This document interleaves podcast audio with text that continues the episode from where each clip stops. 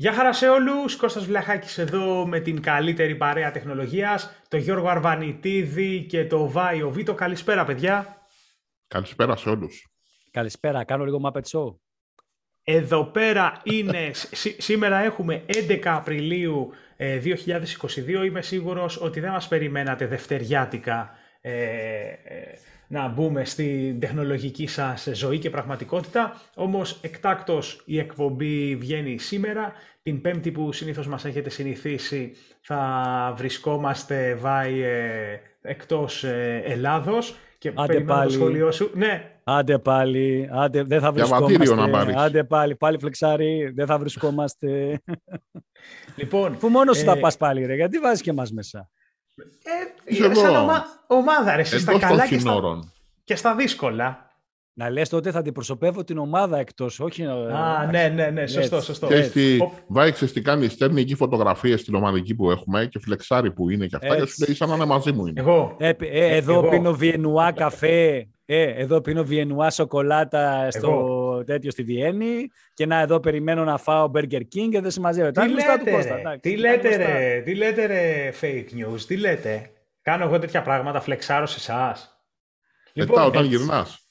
Α, ούτε καν, είναι, ούτε καν. Όπως, όπως λένε και πολλοί, πλέον είναι μια έκφραση που παίζει πολύ αυτή την εποχή. Είναι όλα καταγεγραμμένα, φίλε.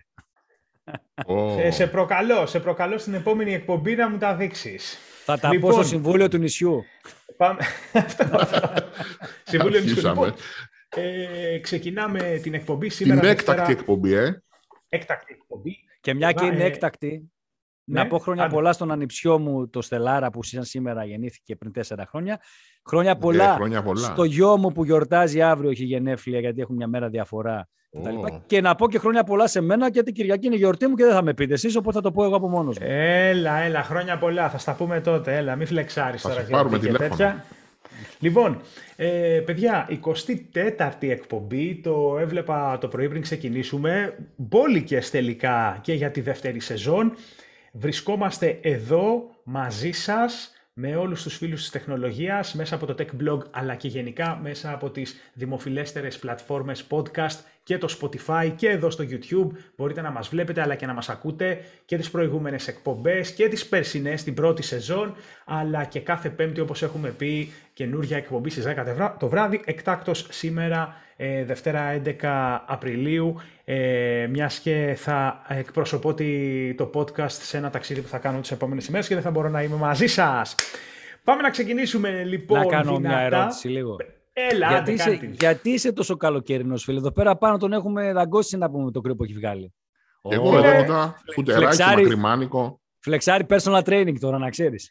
Ε, ε, εγώ έχω εδώ πέρα, κα, καταρχάς έχει έξω λιακάδα, δεν θα μπορούσα να είμαι πιο χαλαρός. Και, και δεύτερον, αν μπορείτε να δείτε τι έχω στα πόδια μου, τσεκάρε. Έτσι, για να καταλάβετε ποιος έχει τα πολλά φράγκα, ποιος έχει τα πολλά φράγκα σε αυτή την εκπομπή, γιατί με το, εκεί που έχει πάει το ρεύμα για να έχει αυτό σόμπα δίπλα του, είναι φραγκάτος, παιδιά. Εμείς φωτιά στο τσουκάλι δίπλα. τετραψήφιο νούμερο. Το βαρέλι λοιπόν, δίπλα φωτιά. Και πάρε και το άλλο το φλεξάρισμα εδώ πέρα. OnePlus 10 Pro 5G. Ε, ανέβηκε Α, τώρα. Το, το, πρωί ανέβηκε το, το review βίντεο. Το review. Μπείτε, μπείτε στο κανάλι του Tech Blog στο YouTube. Εδώ όσοι είστε ήδη για το podcast ε, ε, δείτε μας. Θα το βάλω και σαν κάρτα μέσα στο podcast ε, το link. Ε, OnePlus 10 Pro 5G review. Λοιπόν πάμε να ξεκινήσουμε με, από το στρατόπεδο της Apple. Ε, είδαμε Βάιε και Γιώργο τις προηγούμενες εβδομάδες, έτσι. Ήρθε, κυκλοφόρησε στην Ελλάδα το νέο iPhone SE του 2022, η τρίτη γενιά iPhone SE. Το μικρό μικρό κινητό, 4,7 ίντσες οθόνη για όσους δεν γουστάρουν ε, ε, μεγάλα κινητά. Όμως φαίνεται ότι δεν είχε την ε, υποδοχή που θα περίμενε ίσως η Apple, δεν ξέρω, φαντάζομαι ότι για να παρουσιάζει κάποιος ένα καινούριο κινητό, να ξεκινάει να πουλάει, καλά πιστεύει ότι θα πηγαίνει.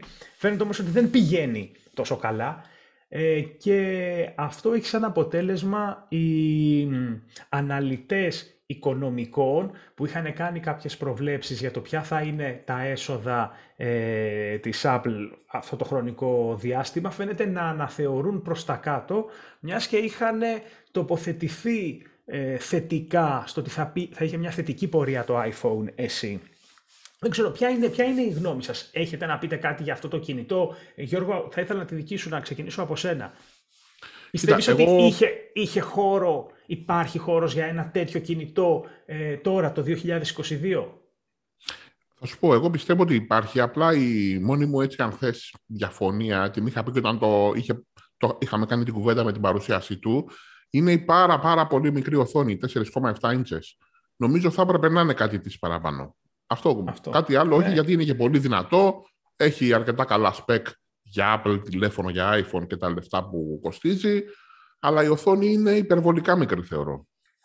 Έτσι είναι ακριβώς και ουσιαστικά αυτό είναι, ναι Γιώργο αυτό είναι, ότι αν ένα τόσο μικρό κινητό ε, θέλει κάποιος να έχει στα χέρια του το 2022, φαίνεται πως δεν θέλει, ε, ίσως ναι. λίγο προηγούμενα με κάποιο iPhone XR ή το προηγούμενης γενιάς iPhone SE, που ε, αισθανόμουν ότι υπήρχε μεγαλύτερος χώρος για έτσι μικρά κινητά. Φαίνεται ότι δύο-τρία χρόνια μετά σήμερα έχει μειωθεί αυτό το, αυτός ο ναι, μάλλον... κύκλος ανθρώπων που θέλουν τόσο, μάλλον τόσο έχουμε μικρό. καλομάθει στις μεγάλες οθόνες. Έτσι φαίνεται. Ε, Βάιε, ε, σε ό,τι αφορά τις πωλήσεις, δεν θα πουλάγε λίγα βέβαια, έτσι. Η πρώτη εκτίμηση είναι ότι θα πουλάγε, παιδιά, 30 εκατομμύρια κομμάτια. Δηλαδή δεν είναι ότι δεν πήγε καλά με 500, με 500 τεμάχια, έτσι. Και ε, ε, η αναθεώρηση και η νέα εκτίμηση, σύμφωνα με έτσι όπως βλέπουν τον κόσμο να μην, το πολύ, να μην του πολύ αρέσει, είναι ότι θα απολυθούν 6 εκατομμύρια λιγότερες ε, συσκευές, δηλαδή γύρω στα 24 εκατομμύρια μονάδες. Άρα, βάει οι επενδυτές λέει, Δεν θα πάει και έσοδα λόγω της Σε excuse moi, but ε, μισό λεπτό λίγο. Ε, γιατί αυτό που δεν καταλαβαίνει η Apple είναι ότι αν και οι flagship συσκευές της είναι τούμπανο και τις θέλουν να τις πάρουν όλοι, δεν νομίζω ότι υπάρχει άνθρωπος που να του πεις θα μας σου δώσω ένα iPhone ε, τούμπανο το, το τελευταίο το, ε, το 12 το 13 είναι τώρα. Πού έχουμε 13. φτάσει. Το 13. ε, θα πει ότι όχι, δεν θέλω. Ε, αλλά όταν πάμε στις πολύ χαμηλές, μεσαίες μάλλον συσκευές, γιατί εντάξει, η Apple δεν βγάζει κάτι σε πολύ χαμηλή κατηγορία, στη μεσαία κατηγορία, δεν μπορείς να προσφέρεις ε, κάτι το οποίο είναι υποδιέστερο αρκετά από τον ανταγωνισμό και να περιμένεις να αυξηθούν οι πωλήσεις σου. Όσο φαν και να είσαι της Apple, ε, σίγουρα στοχεύεις στα πολύ flagship, ε, στις πολύ flagship συσκευές της και όχι τόσο πολύ στη μεσαία κατηγορία. Αυτοί που στοχεύουν στη μεσαία κατηγορία είναι αυτοί που μπορεί να μην πάρουν ποτέ ένα πολύ ακριβό των 1.000-1.300 ευρώ, αλλά αυτοί σε αυτές τις επιλογές έχουν να πάρουν κινητάρες. Αυτό είναι. Με ναι, ναι, οθονάρες, ναι, χαρακτηριστικά. Δηλαδή είναι σαν Γιατί... να βγάζει Ferrari, ρε παιδί μου, ένα αυτοκίνητο στις 50.000 ευρώ που να είναι πολύ ξεγυμνωμένο σε σχέση με, το, με τα ναι. πολύ μεγάλα αυτοκίνητά της. Γιατί εδώ που τα λέμε, Βάιε, το 4,5, 5, 6, 7 κατοστάρικα δεν είναι και λίγα χρήματα, έτσι, για, για κινητό. Δηλαδή, ε, αν, θυ, αν θυμάμαι ε, καλά, μ' αρέσει που είχαμε γράψει και εμείς πρώτοι τις τιμές, αλλά τώρα δεν μου έρχονται. Εδώ στο Scrooge που βλέπω πάντως εγώ, έχει το 2022 5G το CE, ξεκινάει από 530 ευρώ που είναι Τόσο και το χαμηλότερο. Ναι. Το 64 539 και το 256 739. Ναι, η αλήθεια είναι ότι 5,5 εκατοστάρικα ε, είναι δεν τα λες. Είναι αρκετά. Δεν θα έλεγα ότι είναι mm. πάρα πολλά. Είναι μεσαία κατηγορία. Είναι μεσαία ή παίρνεις προηγούμενη ναυαρχίδα Android, ας πούμε. Ναι, ή ε, μια-δυο σεζόν πίσω, δύο χρονιές πίσω, δηλαδή μπορείς να πάρεις και iPhone 11. Να τονίσω, μια να τονίσω εδώ παίζει ρόλο και το μπορεί το κινητό να είναι το καλύτερο στον κόσμο. Έχει όμως σχέση και τι βλέπει ο κόσμος και πώς το διαφημίζουν και οι αλυσίδες, οι ηλεκτρονικές κτλ.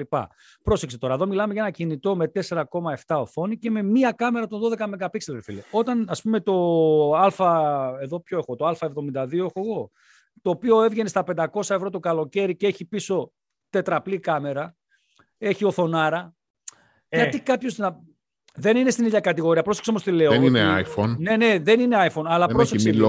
Ο άλλος που δεν ξέρει θα δει τέσσερις κάμερες αντί για μία. 4,7 ναι. οθόνη αντί για 6. ε, αυτό, εκείνο το παράλληλο και θα πει και γιατί δεν παίρνω το Android; Δηλαδή πιστεύω ότι εκεί πονάει. Στο, Εγώ νομίζω είναι περισσότερο συγκρίσιμο αυτό το SE με το, ας πούμε, το Galaxy το FE, το μικρό. Για κάποιον που θέλει μια μικρότερου μεγέθους συσκευή. Αλλά ακόμα και έτσι να το δούμε, ε, είναι καλύτερο value for money, ας πούμε, η, η πρόταση έχει, για Android. Έχει μικρό, Γιώργο, έχει πολύ μικρότερη οθόνη από το Έχει πολύ μικρότερη οθόνη και εγώ, εγώ σου είπα όταν το κουβεντιάζαμε ότι ε, λόγω ηλικίας θες, λόγω οτιδήποτε θες να το πούμε, σε τόσο μικρή οθόνη δεν την παλεύω πλέον. Μα αυτό, ήθελα να, αυτό που λέει ο Γιώργος, δηλαδή πρόσεξε λίγο τώρα. Target group. Για να δούμε λίγο η μεγάλης ηλικία, θυμάστε ότι θέλουν ε, να βλέπουν οι άνθρωποι δεν έχουν πρόβλημα. Ε, Ποιος θα πάρει μικρή οθόνη; Άσε, άσε που εγώ ακόμα και σε αυτό που έχει μεγάλη οθόνη εκνευρίζομαι όταν πληκτρολογώ που πατάω αντί για το space στην τελεία. Δηλαδή συνέχεια αυτό ναι. κάνω. Μου σπάει τα νεύρα. Και εγώ το κάνω. Και εγώ το κάνω, φίλε, συνέχεια. Έτσι δεν είναι. Συνέχεια Έτσι δεν είναι, το φίλε. κάνω. Όσο, άρα, όσο, όσο οθόνη και να έχω. Άρα, ποιο target group έχει αυτό το iPhone; Έχει το iPhone αυτό το target group παιδιά του δημοτικού; Ίσως στην Αμερική που έχουν τα λεφτά οι γονείς να τους πάρουν εύκολα ένα κινητό των 500 ευρώ, όχι για το δημοτικό, αντί για το γυμνάσιο να πούμε.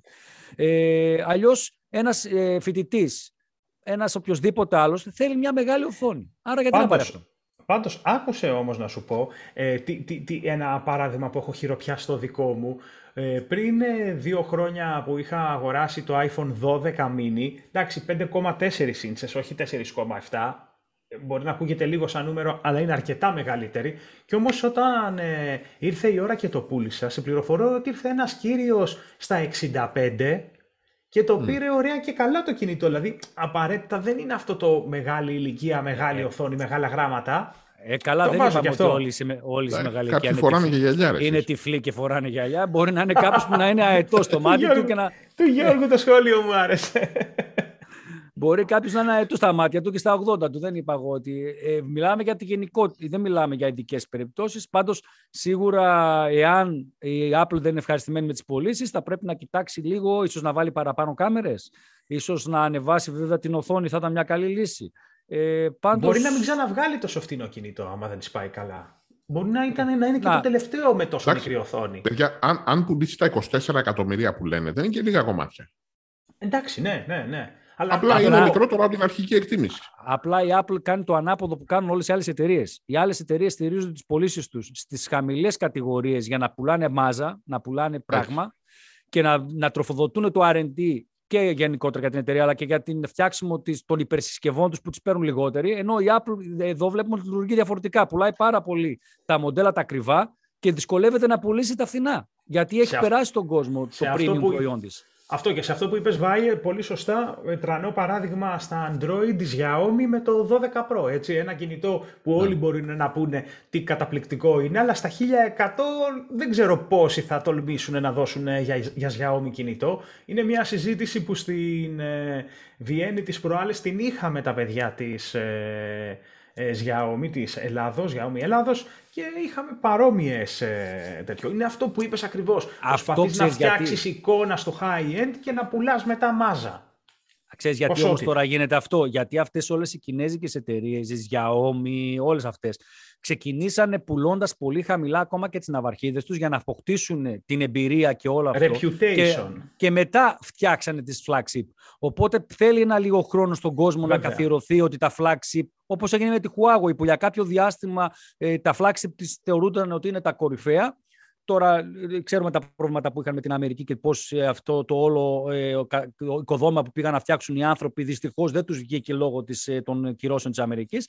Το ίδιο κάνει και η Xiaomi. Εγώ πιστεύω ότι σε 3-4 και λιγότερο, 2-3 χρόνια τα Xiaomi, τα flagship θα είναι στο μυαλό μας εφάμιλα, ίσως και στην ίδια κατηγορία με τα iPhone ακριβώς.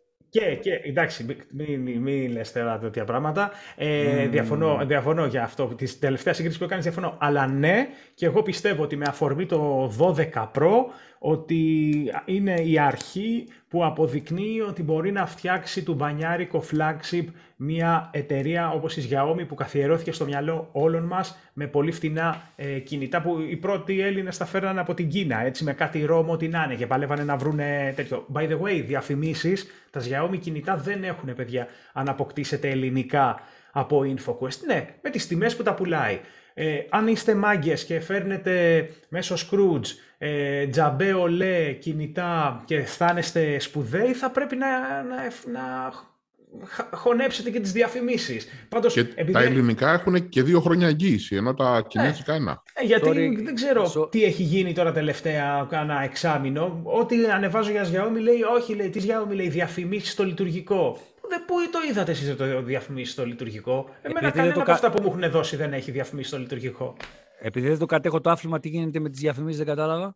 Επειδή υπάρχουν ROM μέσα τρίτων, για, ναι, ναι. επειδή έρχονται φθηνά τα κινητά, όχι μέσα από τα επίσημα δίκτυα, κανάλια κτλ, Κίνα κτλ, οι, διαφημίσεις, οι, οι ROM μέσα έχουν διαφημίσεις από αυτούς που τις έφτιαξαν για να επωφελούνται χρήματα. Οπότε εκεί που δουλεύεις μέσα στα settings και όλα τις τη, συσκευές εμφανίζονται μηνύματα. Λες και την, έχεις, την έχουν χαρίσει. Τι Αλλά... λέτε, ρε φίλε; Ναι! Ωραίο, Όχι, ε. ρε φίλε. Άκυρο τελείως. Ναι, ρε φίλε, αλλά όπως κοίταξε, δεν είναι τα Xiaomi όλα. Είναι τα Xiaomi που θα πας να το πάρεις όσο πιο φθηνά γίνεται. Και μετά θα χτυπάς την πόρτα ε, στην ε, Αθήνα και θα λες θέλω να μου διορθώσεις αυτό που έφερα από τη Σαγκάη 200 ε, ευρώ και 300 φθηνότερα. Ε, μα εντάξει, γι' αυτό το πλήρωσες εδώ πέρα ρε φίλε λίγο παραπάνω. ε, Σεγκάη. Σεγκάη είναι, δεν είναι Σαγκάη, θεσσαλονικιώτικα το λέει, Σεγκάη. Βάιε, βάιε, φύγαμε για το θέμα σου. Πάμε ξεκινήσουμε δυνατά. Έλα. Έλα, τεχνολογία, artificial intelligence να πούμε, ξέρω εγώ, και πάμε να δούμε λίγο τι γίνεται από τον κόσμο της τεχνολογίας ε, αυτής, καθώς ε, είχαμε δει και στην προηγούμενη εκπομπή πώς ε, καταφέραν και δημιουργήσαν virtual μια, ε, μια μια περιοχή του Σαν Φραντζίσκο και να πω ότι είχα κάνει ένα μικρό λαθάκι ότι δεν ήταν τα 2,8 εκατομμύρια εικόνες που είχαν χρησιμοποιήσει, ήταν ε, με αυτοκίνητο αυτοκινούμενο που είχαν στείλει να καταγράψει μέρα νύχτα και όχι που βρήκαν στο ίντερνετ. Ε, ε, δεν το είχα καταλάβει εγώ καλά τότε. Λοιπόν, πάμε τώρα να δούμε τι γίνεται πάλι με μια αντίστοιχη τεχνολογία η οποία τι μπορεί να κάνει. Βλέπω, ε, παίρνοντας τον ήχο μόνο, μόνο τον ήχο, ακούγοντας τον ήχο της φωνής του Κώστα ή του Γιώργου, μπορεί να κάνει αναπαραγωγή ένα πορτρέτο. Τι λες; Και και αυτό που λένε δηλαδή είναι ότι αυτό το... Δηλαδή να φανταστεί ε, τη φωνή που ακούει πώς είναι το πρόσωπο του ανθρώπου που τη λέει; Ναι, αλλά πρόσεξε τώρα λίγο γιατί μερικά click and bait site ακόμα και στο φωτογραφικό κομμάτι που το χρησιμοποιούν καμιά φορά λένε ακριβές πορτρέτο. Εντάξει, καμιά σχέση. Δεν είναι ακριβές το πορτρέτο βλέποντας και το διπλανό. Απλά τι γίνεται, έχει εκπαιδευτεί αυτή, αυτός ο αλγόριθμος, έχει εκπαιδευτεί στο να ακούει χιλιάδες βίντεο και να παίρνει ε, φωνές από, από εκατομμύρια, όχι χιλιάδες, από εκατομμύρια ανθρώπους και να ξεχωρίζει την φυλή, την εθνικότητα και το φύλλο. Βέβαια, τι ωραίο. Ε, ε, κάνει μια αναπαράσταση του πορτρέτου, δεν το κάνει βέβαια με όλη, μεγάλη ακρίβεια και οι ίδιοι οι δημιουργοί λένε ότι δεν θέλουμε να το κάνει αυτό με μεγάλη ακρίβεια. Απλά θέλουμε να ε, αναπτύξουμε μια συγκεκριμένη τεχνολογία για διάφορες εφαρμογές. Ε, και φυσικά, λόγω του ότι βασίζεται σε κάποια στοιχεία, κάνει και λάθη. Δηλαδή, αν κάποιος άντρας έχει πολύ ψηλή φωνή, μπορεί να τον περάσει στο πορτρέτο σαν γυναίκα. Ε, βε, αυτό βέβαια όμως είναι μια τεχνολογία η οποία είναι στα σπάργανα. Έτσι. Δηλαδή, παρουσιάστηκε το 2019 μεν, αλλά είναι στην αρχή της. Δεν ξέρουμε στο μέλλον τι θα γίνεται και ποιες είναι οι εφαρμογές που θα μπορούσαν να χρησιμοποιήσουν μια τέτοια, ε, μια τέτοια τεχνολογία. Παραδείγματος χάρη, οι αρχές, όπως είναι η αστυνομία, θα μπορούν να διερευνούν, να φτιάχνουν μάλλον τα σκίτσα εγκληματιών μόνο τη φωνή τους. Παραδείγματος χάρη, μπαίνει σε μια τράπεζα μια κοκούλα και κάνει ληστεία. Θα μπορεί να βγάζει με κάποιο τρόπο το πορτρέτο. Βέβαια, από την άλλη είναι κακό. Γιατί, παραδείγματος χάρη, αν είσαι ένα μάρτυρας κατηγορίας ενός μεγαλέμπορου ξέρω εγώ, ναρκωτικών, ενός μεγαλοεπιχειρηματία που έχει κάνει κάτι και έχεις μπει πίσω από, ξέρεις, από αυτό που το θολώνουν, ε, έστω και παραποιημένη να είναι η φωνή σου, φαντάζομαι ότι κάποια στιγμή θα μπορεί να το περκεράσει αυτό ο αλγόριθμος, θα μπορεί αυτός να το χρησιμοποιήσει το λογισμικό και να πει αυτός είναι παιδιά στο χαντάκι. Στο χαντάκι. Ε, Τσιμέντο. ναι, τσιμέντομα. Έξυπνο, Πάντως, έξυπνο. Μπορούμε να το δοκιμάσουμε κάπου αυτό, όχι φαντάζομαι. Το ψάξα να το δοκιμάσω, ρε. Ωραία, θα ήταν καλή, θα ήταν, θα ήταν αστείο μάλλον. Και να, και να δημοσιεύσουμε το πρωτρέ... να λένε παιδιά μοιάζω, μοιάζω σε αυτό. Λες, Δεν υπάρχει λες, όμως, ε. Κοίταξε, φαντάζομαι θα βγει καμιά εφαρμογή, κανένα application για το κινητό κατά στιγμή. Πάντως, ε, η τεχνητή νοημοσύνη βλέπουμε ότι ε, πηγαίνει προς το Skynet. Δηλαδή, κάποια στιγμή θα μας τη φορέσουν οι, οι μηχανές. Είναι σίγουρο αυτό με αυτά που κάνουν. Θα ξεφύγει η κατάσταση; Εντάξει, ε, τεχνολογικά ε, πάντως έχει ξεφύγει η κατάσταση και πρόσφατα είδα τον τίτλο ενός άρθρου που δεν πρόλαβα να το διαβάσω όπου ένας επιστήμονας λέει ότι έχει αποδείξεις ότι αυτό που ζούμε είναι όλο ένα, μια ψηφιακή πραγματικότητα που τρέχει σε κάποιον υπολογιστή. Το έχουμε ξανακούσει κτλ. Έχουμε δει και σε ταινία. Ναι, ναι, ναι. Ζούμε στο Matrix. Στο, στο Matrix. Ε, έχει ενδιαφέρον πάντως το πώς ε, χρησιμοποιούν την ε, τεχνητή νοημοσύνη για να κάνουν διάφορες εφαρμογές και έστω και αν ξεκινάνε από κάπου αλλού, πώς μπορούν αυτές οι, εφαρμογές, οι τεχνολογίες να χρησιμοποιήσουν πολύ, κάπου πολύ. αλλού. Πάρα πολύ ωραίο και φαντάζομαι, Γιώργο, ε, αν πάμε στο επόμενο, στο επόμενο θέμα, ε, κάποιοι μιλάγε για κακούς πριν που μπορεί να υιοθετήσουν αυτή την τεχνολογία. Ε, πες μας τώρα το, τα δικά σου, τους δικούς σου κακούς εκεί. λοιπόν, η Microsoft έκανε μια ανακοίνωση αρκετά σοβαρή, θα έλεγα εγώ, ότι ε, ανακοίνωσε ότι την προηγούμενη εβδομάδα στα τέλη, την πέμπτη βράδυ, Παρασκευή πρωί Ελλάδα, ότι εμπόδισε προσπάθειες που γίνανε από ε, κάποιους Ρώσους ε, πιθανών στρατιωτικούς κατασκόπους, hacker θα τους πούμε εμείς, οι οποίοι επιδίωξαν ε, να πλήξουν στόχους ε, με κυβερνοεπιθέσεις έτσι, στην Ουκρανία, στην Ευρωπαϊκή Ένωση και στις Ηνωμένες Πολιτείες. Κάνανε συγκεκριμένες επιθέσεις σε μέσα μαζικής ενημέρωσης στην Ουκρανία, σε κάποια think tank σε Ευρώπη και σε Ευρωπαϊκή Ένωση και Ηνωμένες Πολιτείες που ασχολούνται ε, με την εξωτερική πολιτική. Η ομάδα αυτή λέγεται Strontium, όπως το χημικό στοιχείο. Ε, έτσι είναι ονομάζει Microsoft. Έτσι την ξέρει, την έχει κάνει, την, ε, είναι γνωστή σε αυτή. Ε, ανέφερε λοιπόν ότι είχαν κάποιες, αν θυμάμαι καλά, 7 ηλεκτρονικές διευθύνσεις που χρησιμοποιούσαν για αυτή την επίθεση. Τις εντόπισε, τις μπλόκαρε και κατάφερε να μην ε, τους αφήσει να παρισφρήσουν στα συστήματα ε, και προφανώς σε δεύτερο χρόνο αργότερα να κάνουν ε, ζημιά. Ε, και διάβασα μια, μια, ένα revision της ανακοίνωσης λίγο αργότερα ότι αυτοί χρησιμοποιούσαν και κάποια περίπου 30 domain ε, ονόματα δηλαδή στο ίντερνετ τα οποία στη συνέχεια τα μπλόκαρα η Microsoft. Μάλιστα. Εντάξει, Άρα... αυτό τώρα δεν είναι κάτι περίεργο θεωρώ γιατί είναι μέρος του, του, της επίθεσης που έχει γίνει του πολέμου εκεί στην Ουκρανία ε, εκτός από τις μάχες με φυσικά όπλα γίνονται και μάχες ε, στον κυβερνοχώρο, οι οποίες γινόντουσαν και πριν ξεσπάσει κάποιος πόλεμος, έτσι.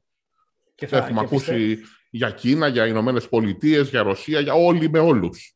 Και πιστεύω, Γιώργο, ότι θα, συνεχίσει, ε, θα συνεχίσουν να γίνονται και πιο έντονα. Γιατί βλέπουμε ότι μπορούν κυβερνοεπιθέσεις, αν συζητήσουμε και για τα ΕΛΤΑ, δεν ξέρω μήπως είναι μια καλή πάσα, Γιώργο, να πάμε καπάκι και ε, σε αυτό το ναι, θέμα. Ναι, είναι, Κολλάει. Και, και να πούμε ότι βλέπουμε ότι οι κυβερνοεπιθέσεις μπορούν να επιφέρουν πλήγματα που πάρα Σοβαρές πολύ... και υποδομές. Ισχυρά. Ναι, ισχυρά. Και ωραία θα είναι να έτσι, μπράβο, ακριβώς να συζητήσουμε, να συνεχίσουμε με το θέμα πάλι που έχεις εσύ για τα ΕΛΔΑ, που επιτέλους πόσες μέρες περάσανε εσύ, δε, τρεις εβδομάδες; Λοιπόν, θα σου πω, είναι, έγινε η, η πρώτη επίθεση, αν θυμάμαι καλά, 20 Μαρτίου, και η ανακοίνωση ότι τα συστήματα ξεκίνησαν να δουλεύουν ε, πλήρως έγινε στις 7, Απριλίου. Μιλάμε δηλαδή για σχεδόν τρεις εβδομάδες και μάλιστα στην ανακοίνωση έλεγε ότι σήμερα Δευτέρα θα δούλευε και η τελευταία υπηρεσία των ΕΛΤΑ πλήρως μετά την επίθεση. Άρα μιλάμε για, για γεμάτες τρεις εβδομάδες. Γεμάτες. Εδώ να πούμε για να μην τους κακολογούμε, αστείευομαι, Πρέπει να τους κακολογούμε. Δεν τους γιατί... κακολογούμε. Ε, αλλά είναι, πολύ, είναι μεγάλη ζημιά αυτό που έγινε. Τράβηξε πολύ, φίλε. Να πούμε ότι σταδιακά από τις προηγούμενες ημέρες είχαν αρχίσει να δίδονται υπηρεσίες. Μας είπε ότι απλά ότι από στις 7 Απριλίου ανακοίνωσε ότι ε, ε, μπήκε σε εφαρμογή, τέθηκε σε λειτουργία και η, πιο πρόσφα... και η τελευταία ε, ε, υπηρεσία των ΕΛΤΑ που είχε πληγεί από την κυβερνοεπίθεση στις πότε 20, 20, 20 Μαρτίου. Αυτό που είχε πει και εσύ Κώστα ότι έβαζες το, το tracking number και δεν έβγαζε κάτι νομίζω ότι από τις 8 του μήνα, από τις 8 του μήνα λειτουργεί πλέον. Ναι. Ε, οι μεταφορές χρημάτων που είναι πολύ κρίσιμο κομμάτι, έτσι, όπου έκαναν τα λιτά μεταφορές χρημάτων που το ξέρουμε όλοι με τραπεζικές επιταγές διάφορων ειδών, αλλά είχε και κάποια συνεργασία με τη Eurobank, όπου γίνονταν μεταφορές χρημάτων και αυτά άργησαν πάρα πολύ, δηλαδή την προηγούμενη εβδομάδα και σήμερα Δευτέρα θα ενεργοποιούνταν πλήρως όλη η λειτουργία. Άρα μιλάμε για μια ζημιά σε μια... Τα ταχυδρομεία και όπως δουλεύουν είναι μια κρίσιμη υποδομή σε μια χώρα. Ε, έπαθε μια ζημιά λοιπόν η δική μας υποδομή από hacker η οποία κράτησε τρεις εβδομάδες. και πόσο τι πλήγμα οικονομικό ε, όχι μόνο αποκατάστασης αλλά και εξαφάνισης των προμηθειών στις συναλλαγές και σε το οτιδήποτε, έτσι, 15 μέρες ε, χρήμα που χάθηκε. Εντάξει, είναι απίστευτο. Γι' αυτό λέγαμε, Βάιε, ότι είναι κανονικός πόλεμος πια οι επιθέσεις, οι, οι εντερνετικές.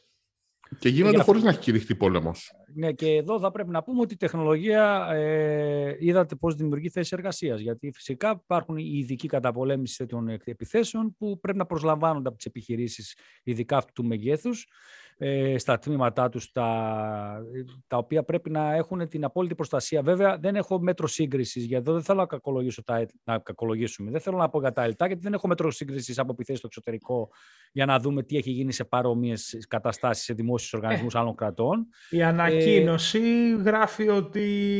Δεν ξέρω αν το γράφει για να δικαιολογηθούν.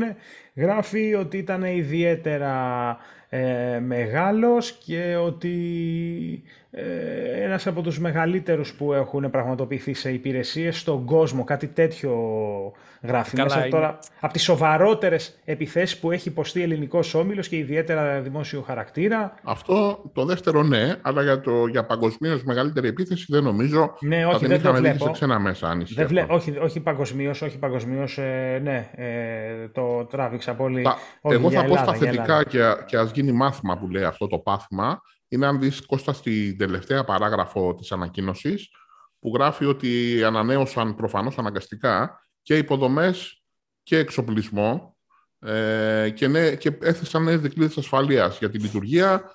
Καλό είναι αυτό, τουλάχιστον πάμε παρακάτω να ε, έχουμε μια ασφάλεια για το μέλλον. έχω, αποκλειστικό, έχω αποκλειστικό, έχω αποκλειστικό, δεν, είναι, δεν στο χαμογελάω. Έχω μάθει ότι η αναβάθμιση ήταν από Windows XP σε Windows 7 με όλα τα service pack.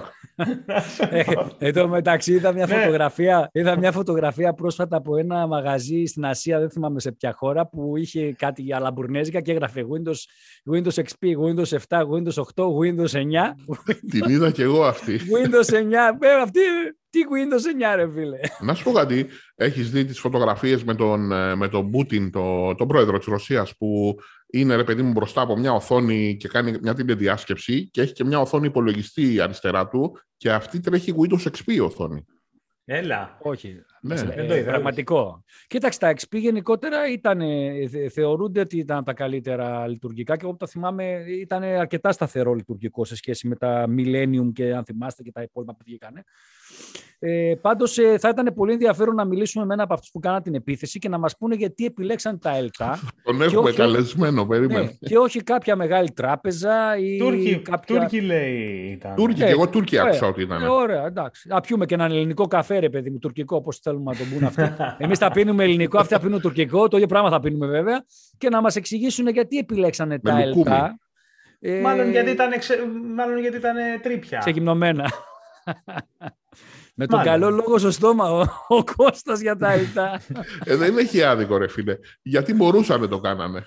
Αυτό, ναι, ναι. Το είπε πιο κομψά ο Γιώργος. Λοιπόν, παιδιά, ε, αφήνουμε τους Τούρκους και τα λιτά στην άκρη. Να πω όμως ε, εδώ... το παράδειγμα που δόθηκε, το, αυτό ακριβώς που είπε ο Γιώργος πριν, να είναι παράδειγμα για μελλοντικά. Πάμε Γιώργο, στο, πάμε βάει στο επόμενο θέμα. Sorry έτσι που σε διακόπτω απότομα. Δεν πειράζει. Να, να δώσω όμως αλλά, το... αλλά θα το πεις, ναι. Θα το πω. Θα το πω γιατί είναι σημαντικό. ότι εγώ διαχειρίζομαι αυτή τη στιγμή 4-5 WordPress sites. Γι' αυτό και φροντίζω όχι αμέσως, αλλά ε, μετά από δύο-τρεις μέρες που βγαίνει μια αναβάθμιση να την κάνω αμέσως. Γιατί αν μπορεί να έχει συμβεί κάτι τέτοιο. Να αφήσανε κάποιο άνοιγμα το οποίο να έχει διορθωθεί και να μην το δώσαν σημασία και να τους χτυπήσαν. Λοιπόν, πάμε στο υπάρχουν επόμενο θέμα. Και υπάρχουν και οι αυτόματες αναβαθμίσεις. Λοιπόν, συνεργασία. Συν... Έλα, έλα. Συνεργασία Google. Πάμε να κράξουμε. Ε, όχι, όχι, όχι. Α, μετά, μετά, στο δικό σου, στο δικό σου θέμα, στο δικό σου. Ε, αγαπημένο, του, αγαπημένο του σπορ το να κράξει. Διάλειμμα στο κράξιμο, διάλειμμα. Λοιπόν, έχουμε κάτι πολύ ωραίο, πολύ ενδιαφέρον. Συνεργάζεται η Google με τα κινητά της, τα Pixel και το iFixit. Αυτή η γνωστή ε, ιστοσελίδα, παύλα εταιρεία πια πουλάει και κατσαβιδάκια με το brand name της κτλ. Ε, εξοπλισμός δηλαδή που ο, τεχνη, ο τεχνικός που επισκευάζει ε, ε, ηλεκτρονικές συσκευές, κινητά και άλλα να έχει εργαλεία να μπορεί να τα ξεβιδώσει και να τα κάνει εργαλεία που ξέρετε με κάτι βιδούλες που έχει και κάτι άλλα πραγματάκια που δεν είναι να πας στο χρωματοπολείο και να μπεις δώσουμε ένα κατσαβίδι γι' αυτό και πρέπει να ξέρεις και πώς θα το ανοίγεις βασικά. Λοιπόν η Google συνεργάζεται με το iFixit και θα προσφέρει μέσα από την ιστοσελίδα εκείνη ε, επιμέρους ανταλλακτικά για Pixel smartphones. Ανταλλακτικά όπως μια μπαταρία, μια οθόνη, που μπορεί να έχει σπάσει ή κάποιο άλλο ανταλλακτικό. Άρα ε, θα μπορεί κάποιος ε, που ξέρει βέβαια να το επιδιορθώσει έτσι, γιατί δεν είναι λάστιχο στο αυτοκίνητο το να αλλάξει μια οθόνη στο κινητό, αλλά θα βρει, έχει βρει Google ένα νέο κανάλι να πουλάει αξεσουάρ μέσα από μια ιστοσελίδα, το iFixit, που το ξέρουμε τόσα χρόνια με τα tear down ε, συσκευών. Κάνει ωραίους οδηγούς. Στον TechBlog, ακριβώς. Πάρα πάρα πολύ ωραίους οδηγούς και ανακαλύπτουμε και από αυτούς τους οδηγούς, ε, Γιώργο, πολύ ωραία στοιχεία για επιμέρους hardware στις ηλεκτρονικές μας συσκευές που πολλές φορές οι εταιρείες ή δεν θέλουν ή δεν απλά δεν το λένε. Δεν το ανακοινώνουν καθόλου. Δεν το ανακοινώνουν ποια είναι η Μάρκα το, κτλ. κτλ. Τα iPhone, ας πούμε, που δεν ξέρουμε ποτέ τι, πόση RAM έχουν από το iFixit. Μπράβο, μπράβο. Η μπαταρία, πόσα, ναι. πόση χωρητικότητα. Πόσα μηνυμπερόρια είναι. Ποτέ. Ποτέ. Ε, και υπάρχει, εδώ πέρα διαβάζω, δεν το γνώριζα εγώ, ότι υπάρχει ήδη ε, από κάποια χρόνια πριν μία μίνι συνεργασία Samsung με iFixit για ένα-δύο μοντέλα, ε, νομίζω το S20, ε, για τον Galaxy S20, εκείνη τη σειρά. Δεν το γνώριζα, πάντως ε, ενδιαφέρον αυτό το πράγματάκι. Και μετά από αυτή τη μικρή έτσι, χαροπή ε, παρένθεση, πάμε να, πάμε να συνεχίσουμε στο κράξιμο μας, Βάιε, και το DJI Mavic 3, ούτε που ήξερα ότι έχει προβλήματα αυτό το drone.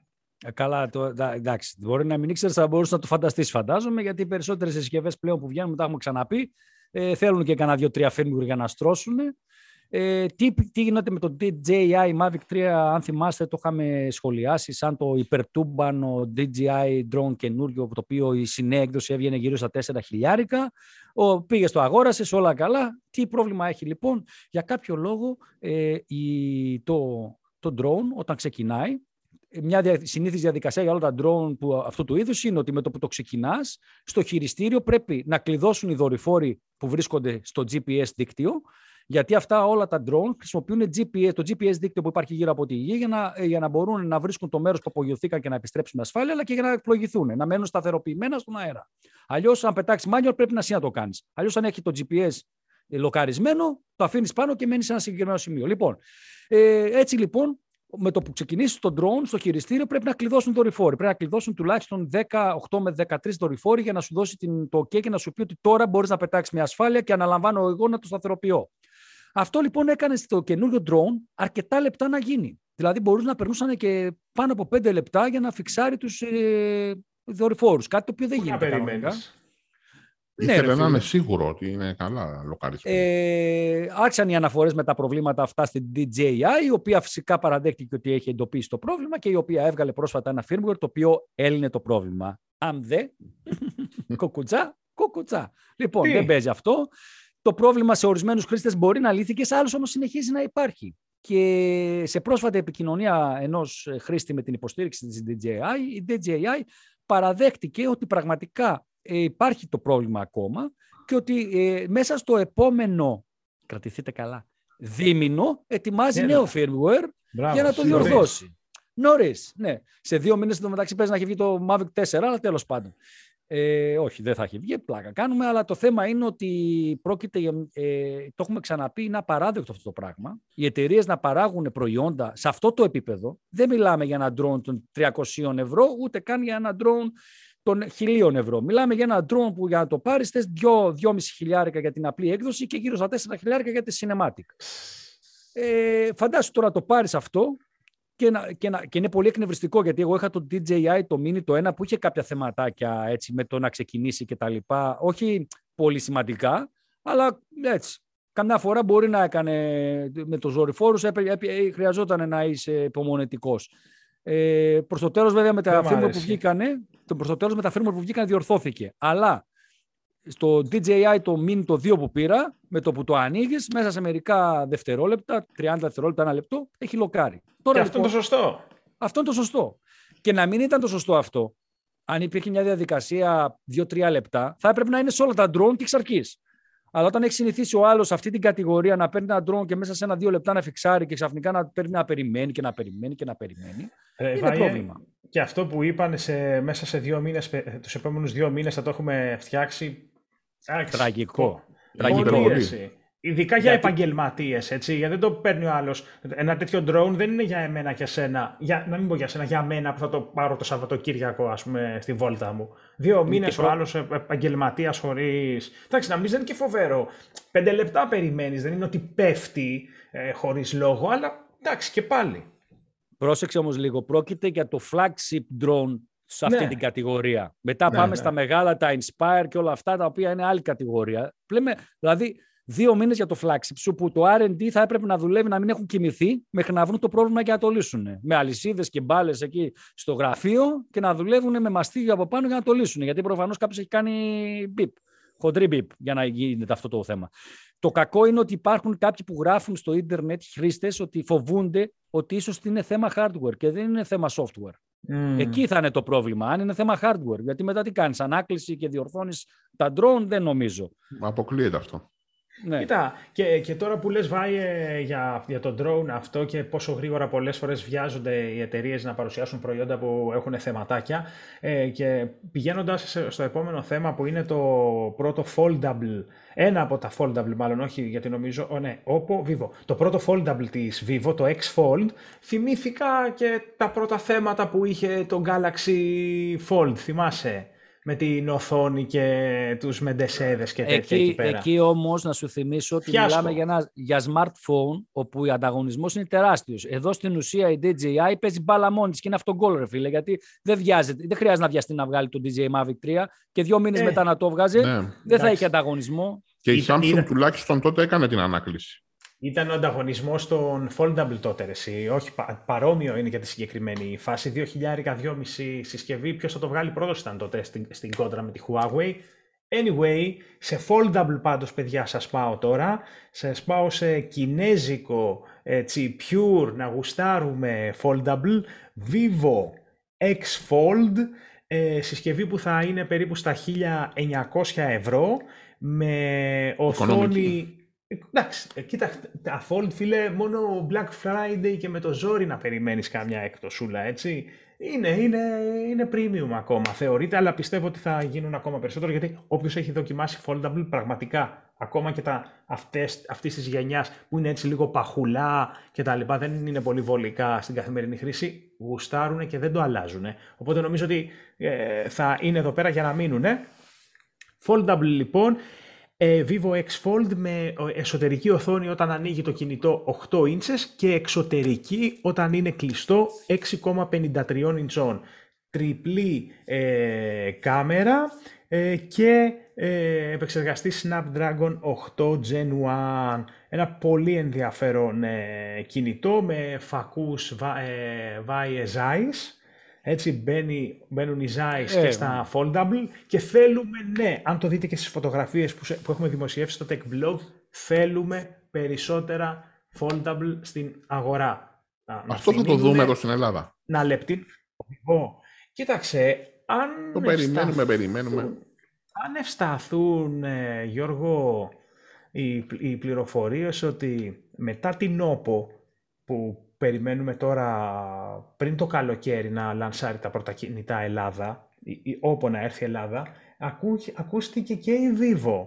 Ότι Αυτό το λέω, επειδή έχει ακουστεί και η Vivo, αλλά δεν έχουμε δει κάτι χειροπιαστό μέχρι τώρα. Ναι, λένε το, το δεύτερο μισό του τρέχοντος έτους. Άρα μετά το καλοκαίρι. ναι, ναι, σίγουρα από Σεπτέμβριο μεριά. Πάντως αυτό είναι ακόμα ένα foldable ε, ιδιαίτερο, έτσι, μια, ε, πώς να το πω, ε, εξωτική τεχνολογία που βρίσκεται όμως στα χέρια μας για όσους έχουν και εξωτικά πορτοφόλια τη συγκεκριμένη χρονική στιγμή. Όμως ο Βάιος μας θα μας πάει σε ακόμα μια ίσως πιο εξωτική τεχνολογία, αυτή τη φορά στους υπολογιστές. Τι είναι αυτό που ανακάλυψες, Ρεβάη, είναι δυνατόν; Ναι ρε φίλε, το είδαμε και, το, και τρομάξαμε. Εντάξει, δεν είναι πρωτόγνωρο, γιατί η εταιρεία η συγκεκριμένη έχει κυκλοφορήσει ένα SSD στα 100 TB. Επαναλαμβάνω, είναι SSD και δεν είναι ε, σκληρός δίσκος ε, κανονικός, δηλαδή, you know. Ε, ναι, λοιπόν, ναι. Ε, είχε κυκλοφορήσει λοιπόν ένα SSD στα 100 TB, το οποίο είχε μόλις 40.000 δολάρια. Και τώρα Έλα, βγήκε και είπε ότι θα σπάσει το δικό της ρεκόρ, κυκλοφορώντας σύντομα μέσα στο 22 μια μονάδα των 200 τεραμπάιτ. Η εταιρεία είναι η Nimbus Data και αυτός, αυτή η σειρά ονομάζεται Exa Drive, Solid State Drive. Ε, δεν ξέρω κατά πόσο ε, το όνομα αυτό μου αρέσει, καθώς το Drive παίζει δύο φορές. Αυτό με τα ονόματα πρέπει να το δουν λίγο κάποια στιγμή οι εταιρείες. Ο... Εντάξει, εγώ τα αγόραζα να ξέρεις να το βάλω στο διευθυ... μου. Θα χωράγαν τα data μου. Ε, απλά επειδή είναι 200 τεραμπάιτ, σίγουρα θα είναι πάνω από τα 40 που κάνω 100 και άντε να μην είναι 80, να είναι 70. Όσο ένα σπιτάκι. Α, δηλαδή, α, όσο ένα Τέσλα. Όσο ένα, ένα Τέσλα. Ε, και το κακό είναι ότι είναι, μιλάμε για ένα δίσκο και, και για όσοι το ξέρετε και οι SSD χαλάνε. Έτσι. Οπότε φαντάσου τους χαλάσει αυτός ο δίσκος και να έχεις μέσα και τα δεδομένα. Και για να... Πρέπει να έχεις άλλον έναν για backup. Ναι, για αυτό. Πρέπει να έχεις και έναν για backup. Ε, τώρα, μου πεις τι εφαρμογές μπορεί να έχει ένας τέτοιος σκληρός δίσκος. Ε, ένας τέτοιος δίσκος, μάλλον. Ε, κοιτάξτε, δεν είναι, πολλές φορές οι εταιρείες βγάζουν κάποια πράγματα για το, για το Θεαθήνε. Ε, κάναμε ρεκόρ, είμαστε ειδικοί, βγάλαμε αυτό, βγάλαμε εκείνο. Βέβαια, μπορείς σε μεγάλα data, server, data centers, δεν ξέρω κατά πόσο είναι εφικτό να βάλεις τέτοιους δίσκους, αλλά μπορεί κάποιος που να τα, να τα φυσάει πολύ, ξέρω εγώ, να πει ότι θα βάλω και δύο-τρεις τέτοιους, ξέρω εγώ. Πιο πολύ, όμως, πιο πολύ όμως θυμίζει τύπου παρήξαμε και αυτό γιατί μπορούμε ρε φίλε και σας το δείχνουμε γιατί ναι, κάποια στιγμή θα, θα, έχετε στο, θα έχετε στο σκληρό σας στο υπολογιστή. Άπειρα, άπειρα. 200 τεραμπάιτ, ε, καλή χωρητικότητα ναι, Δυνατό, δυνατό. Θα χώραγαν, θα χώραγαν ολονών μας τα αρχεία. Ναι, ναι, ναι. Πλάκα στην πλάκα εδώ πέρα τι λες τώρα Όλο, εσύ; Όλων σας, έτσι, ρεμίστε λίγο. Γιατί, Οπα, γιατί... είμαστε φωτογράφοι και βιντεογράφοι. αυτά, αυτά είναι αληθές. Τα, τα 200 τεραμπάιτ είναι αληθές. Τι λες, πόσα έχεις ρε; αληθές. Αληθές τύπου τζατζίκι, χτυπητή, όπως τη λένε σωστά εδώ στη Θεσσαλονίκη και στη Βόρεια Ελλάδα, έτσι. Καλό, και δεν θέλω σχόλια για, δεν θέλω σχόλια για Βολτάρεν. Γιατί χρεώνουνε κιόλας. Βέβαια. Για, εμείς πάντα ήμασταν επιχειρηματίες εδώ πάνω. Εσείς που τα δίνετε τζάμπα να προσέξετε γιατί θα μπει μέσα το μαγαζί και θα το κλείσετε στο τέλος. Είχε που είχε λέει 3,5 το τυλιχτό στη Θεσσαλονίκη. Άκουγα χθες ότι πάει 5 λέει. Τι λέτε, ρε; Τι, ναι, 5 ρε φίλε, αλλά στο φέρνει με τέτοιο. Με τι, με, με, με βανάκι. Με, με βανάκι. Με παλέτα ναι, στο φέρνει πάνω. Δεν είναι σαν τα δικά στα στεναχωρημένα. Η παλέτα, ρε φίλε. το φέρνει; Τι λες, δύο Σαν τα δικά σας στεναχωρημένα. Με κορδέλα στο φέρνει, κυλιχτό. λοιπόν, και πάμε, πάμε τελευταίο θεματάκι, ε, Γιώργο μου, Gaming, Awards, BAFTA Games ναι, είναι της Βρετανικής Ακαδημίας τα βραβεία. Ναι. Την προηγούμενη εβδομάδα, την πέμπτη το βράδυ, Έπεσε ε, κανένα χαστούκι εκεί; Δεν άκουσα, συγγνώμη. Έπεσε κανένα χαστούκι σαν τα Όσκαρ εκεί ή όχι; Όχι, όχι. Εκεί είναι οι Βρετανοί είναι έμπειροι σε αυτά. Δεν κάνουν τέτοια πράγματα. Είναι ευγενικά παιδιά. Εκεί μπαίνουν με καλά μέσα, ρε. Είναι τυπικοί άνθρωποι αυτοί. Ε, λοιπόν, ο μεγάλος νικητής είναι ένα αποκλειστικό παιχνίδι του PlayStation 5, το Returnal, ε, όπου κέρδισε, τα, κέρδισε το βραβείο στο καλύτερο game της χρονιάς για το 2022. Ε, ε, έτσι, αν κάνουμε ένα πολύ πολύ γενικό σχόλιο ότι εμένα μου άρεσε ότι είδα και κάποια indie games, δηλαδή όχι από μεγάλες ε, εταιρείες όπου πήραν βραβεία. Ένα από αυτά θα το ξέρουν κάποιοι όσοι έχουν PlayStation πιθανότατα το No Man's Sky, όπου είχε ξεκινήσει πριν αρκετά χρόνια αρκετά άσχημα, αλλά έχει εξελιχθεί με αναβαθμίσεις που παίρνει συνέχεια σε πάρα πολύ καλό τίτλο και γι' αυτό πήρε βραβείο, ότι είναι το καλύτερο εξελισσόμενο παιχνίδι, ας πούμε, αυτή τη στιγμή. Ε, και το καλύτερο ε, βρετανικό παιχνίδι ήταν το, το Forza 5. Να πάρει και η Microsoft κάτι. Άντε. Πολλά τα παιχνίδια για... Ε, αρκετά τα παιχνίδια τα βραβευμένα για PlayStation 5. να, ναι. αγορά, να, να φτιάξει και η Sony, να αυξήσει λίγο τη παραγωγή της, γιατί μιλάμε ότι έχει περάσει ένα μισό χρόνος και ακόμα με το σταγονόμετρο βγαίνουν στα καταστήματα τα PS5, έτσι. Το ξέρετε αυτό, το έχετε, το έχετε πάρει βγαίνει, ανα, βγαίνει η ανακοίνωση, έχει PS5 ο public, έχει ο πλαίσιο, ναι. πάμε να τα πάρουμε. Κάπως έτσι, παιδιά, 1,5 χρόνο μετά, εντάξει, αυτό δεν το περίμενε κανένας εκείνον τον Νοέμβριο του 2020 ότι θα πάει τόσο πολύ. Έλεγε άντε Χριστούγεννα, κάτι έτσι. Τέλος πάντων. Λοιπόν, παιδιά, με αυτά και με αυτά. Πριν κλείσουμε, να ρωτήσω ναι. ε, τι γίνεται με το. Είδα ότι βγάλατε στο Tech Blog σήμερα ένα άρθρο για προσφορές για το Πάσχα. Θα έχουμε τέτοιο σκηνικό φέτος; Α, ε, α, το συγκεκριμένο της D-Link που είδες. Ναι, δεν ναι, θα ναι, έχουμε, δεν νομίζω. Κοίτα, είδα newsletter βάιε ε, και από Γερμανό και από Vodafone και από Wind για Easter offers και τα λοιπά. Δεν βρήκα κάτι έτσι δυνατό, δυνατό τουλάχιστον στον χώρο της τεχνολογίας των δικό μας. Τώρα σε κάποια άλλα καταστήματα, media market και τέτοια σκούπες ψυγεία, αυτά δεν τα παρακολουθώ γιατί δεν χρειάζομαι τώρα να αγοράσω κάτι τέτοιο. Ε, πάντως ναι, ε, η D-Link ε, θα κάνει κάποιες προσφορές security cameras.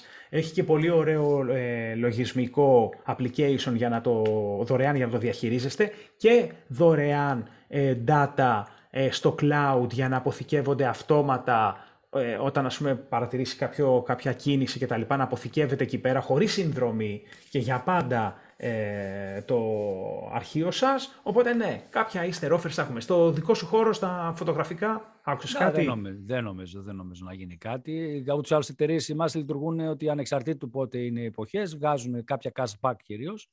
Ναι. Και μάλιστα είναι μια κακή πρακτική αυτή που κάνουν. Δεν ξέρω αν συμβαίνει στο χώρο, στο χώρο το δικό τη τεχνολογία γενικότερα, δεν ξέρω αν συμβαίνει. Γιατί, πρόσφα... γιατί πρέπει να, κάνεις να πάρεις το προϊόν στην κανονική του τιμή και μετά να μπεις να συμπληρώσεις κάποια χαρτιά στο site της εταιρείας και μετά κάποια στιγμή να σου επιστρέψουν με έμβασμα από το εξωτερικό τα λεφτά σου, τα οποία θα σου ναι. κρατήσει και 4 ευρώ για το έμβασμα η τράπεζα και γενικότερα περνάνε κανένα δίμηνο για να πάρεις πίσω την έκπτωση που υποτίθεται θα μπορούσαν εύκολα να στη δώσεις στο ταμείο. Δεν μπορώ να καταλάβω τι το κάνουν. Είναι λίγο περίεργα τα πράγματα. Εδώ πέρα κάτι αντίστοιχο, αντίστοιχο έτσι, όχι ίδιο, κάτι παρόμοιο, ε, είναι με την Samsung όταν δίνει ακουστικά που πρέπει μέσα από το application Samsung Members να κάνεις την αίτηση αφού αγοράσεις το κινητό και να στα στείλουν μετά από ένα-δύο μήνες τα ακουστικά. Δεν τα παίρνεις δηλαδή αυτό που λέει μαζί True Wireless ακουστικά, Galaxy Buds κτλ. Τις περισσότερες περιπτώσεις δεν τα παίρνεις μαζί με το που παίρνεις το κινητό στα χέρια σου. Το ίδιο, έχει γίνει, το ίδιο έχει γίνει και με το Pixel 6 που είχα ε, πάρει από Γερμανία πέρυσι, που είχε τα σύρματα ακουστικά, τα, true, τα κλειστού τύπου, τα noise cancelling της Boss. Ε, μου ήρθανε μετά από δύο μήνες και αυτά, με άλλο πακέτο που άντε να πληρώνω άλλα έξοδα από Γερμανία να μου έρχεται εδώ πέρα. Ναι, δεν ξέρω. Γιατί δεν μπορώ να καταλάβω γιατί το κάνουν αυτό, ρε φίλε. Ε, μάλλον έχω ακούσει, ξέρω, δηλαδή έχω συζητήσει για το θέμα και λέει για να, για να έχουν ευρωπαϊκά κεντρικά τη διαχείριση της προωθητική ενέργειας. Αλλά τον καταναλωτή δεν το σκέφτεσαι που του λες ότι θα τον πάρει μείον 200 ευρώ και μετά από δύο μήνες του τα επιστρέφεις. Και να μην αργεί τόσο τουλάχιστον, να μην αργούσε τόσο. Ναι, θα μπορούσε να είναι πιο γρήγορο. Και μάλιστα σε, σε, πρόσφατη αγορά που έκανα, επειδή πρέπει να στείλεις και φωτογραφία το serial number, μου στέλναν κάτι μηνύματα πίσω ότι δεν δεχόμαστε τη φωτογραφία και πρέπει να φαίνεται και το χέρι σου. Κάτι βλακίες, ρε φίλε. Τέλος πάντων. Γιατί προϊόν, για τι μάρκα; Δεν θέλω να πω τη μάρκα. Την προστατεύει. Λοιπόν, Όχι, δεν προστατεύει. Ε, την έβαλε κάτω από τις στερούγες του. Δεν τους κάνω τζάμπα διαφήμιση για να μάθουν να φέρονται. Φτάσαμε έτσι να σέβονται που λέμε. Λοιπόν, φτάσαμε στο τέλος και της σημερινής εκπομπής. Εκτάκτος σήμερα Δευτέρα. Την Πέμπτη δεν θα έχουμε, παιδιά, ε, εκπομπή, δηλαδή αυτή την εβδομάδα. Την επόμενη πάλι, Πέμπτη, 10 η ώρα το βράδυ. Όπα, όπα. Την επόμενη είναι μεγάλη εβδομάδα, ρε φίλε. Ε, δεν θα κάνουμε ρε, Α, ε, ε, μεγάλη Πέμπτη. Ε, θα κάνουμε μεγάλη Τρίτη, μεγάλη Τετάρτη. Θα χτυπήσουμε μια εκπομπούλα να πούμε τα χρόνια πολλά. Να ευχηθούμε. Να σου πούμε και σε ένα live χρόνια πολλά για το για τη γιορτή. Δεν τους βλέπω ψημένους, παιδιά. Δεν τους βλέπω ψημένους.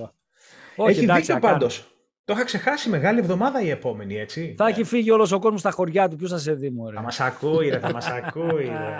Ρε. Έχει πάει 2 ευρώ το λίτρο η βενζίνη, δεν πάει κανείς πουθενά. Ε, εντάξει. Λοιπόν, ε, καλό βράδυ σε όλους. Τα λέμε την επόμενη εβδομάδα. Να είστε καλά. Bye bye.